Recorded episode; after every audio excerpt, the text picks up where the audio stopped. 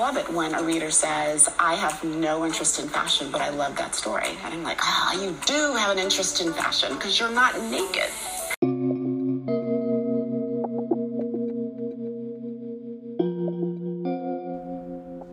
Hello, everyone, and welcome back to You Have to Wear Something.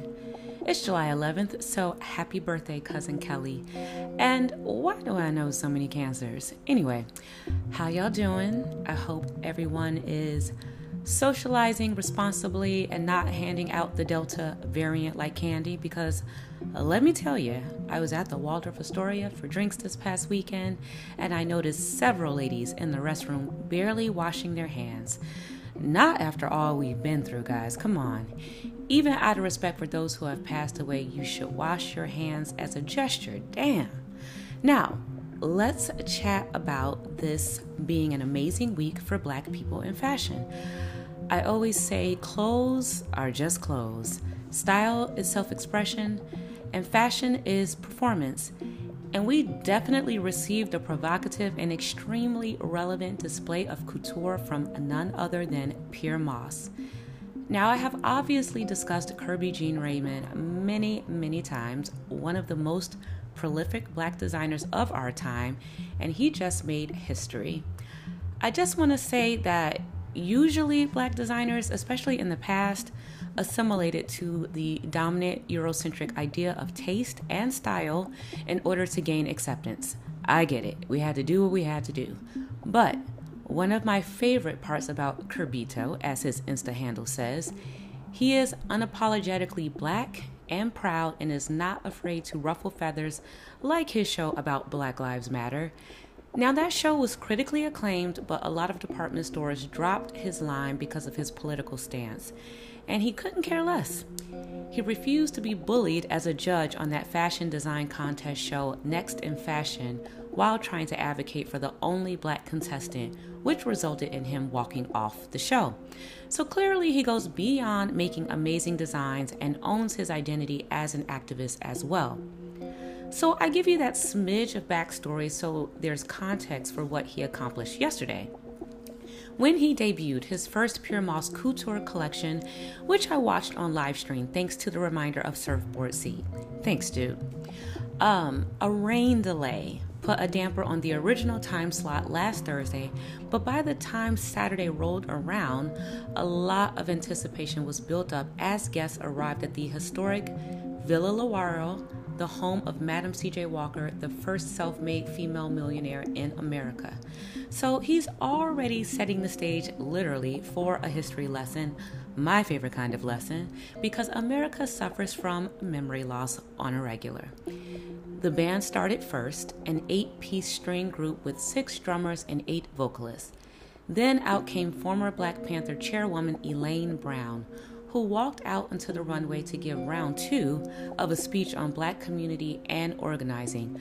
Who doesn't love a 78 year old activist? Her words sliced through the consciousness of the crowd in a way that only an elder could. Elaine Brown was followed by a performance by 22Gz, who, like Kerby, is from Flatbush, Brooklyn, and an all male dance troupe. With the Wat U Iz show, Jean Raymond became the first black American to present a couture collection as a guest of the Chambre Syndicale. By the way, if we are still going to say the first black Americans, blah, blah, blah, blah, blah, we have an extremely long road to equality. The designer used the opportunity to pay homage or homage to the often overlooked history of black inventors. Referencing a list housed in the Library of Congress, Kerby showed a series of three dimensional wearable sculptures, each representing a well known product invented by a black person. From the automatic traffic signal by Garrett Morgan, to the portable air conditioner by Frederick Jones, to the super soaker by Lonnie Johnson. Side note, Hasbro had to pay Lonnie $75 million for trying to steal his invention and pushing him out of his royalties agreement. They tried it. But back to the innovations.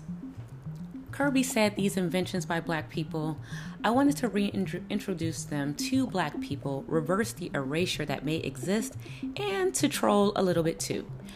Underneath, there are some elegant evening wear propositions a pale blue cutout gown with a crinoline skirt, part of the horseshoe look, a tribute to Oscar E. Brown, a white off the shoulder shirt dress styled with a folding chair, a nod to Nathaniel Alexander, and a long sleeved pink ruched bodycon dress paired with an oversized beaded fringe lampshade hat to represent Lewis Latimer's electric light bulb.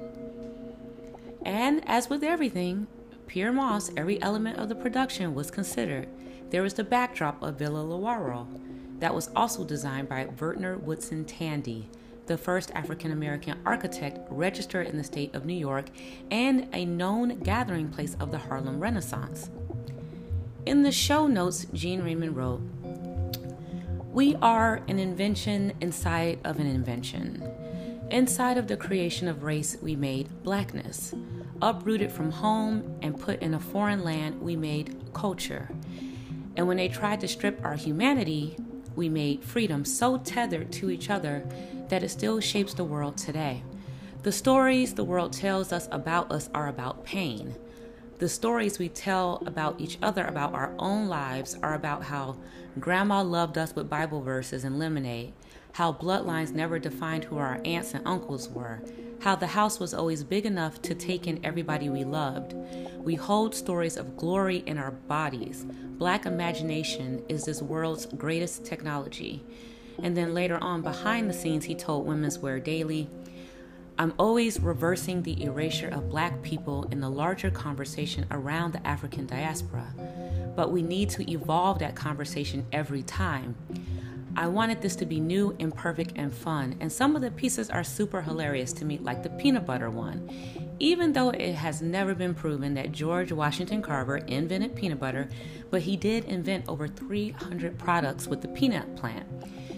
If you were present at the first rain soaked show, Kerby personally handed out herbal tinctures to guests as part of a collaboration with the black owned cannabis company Viola which aims to promote social equity in the industry with the goal of supporting the communities that were harmed by drug enforcement in the past. You see, this is why I love this guy. He's always doing the, mo- the most for us, by us. Kerby and his design team already had a different collection laid out, but after finding the list of inventors and venturing to Joshua Tree for a group ayahuasca trip, the designer decided to rework the collection, and the final result is a fourth iteration. People always say, Why does couture matter? What can you accomplish with a fashion show? Well, if you use your voice and talent creatively, you can make a social and cultural offering. And until next time, peace.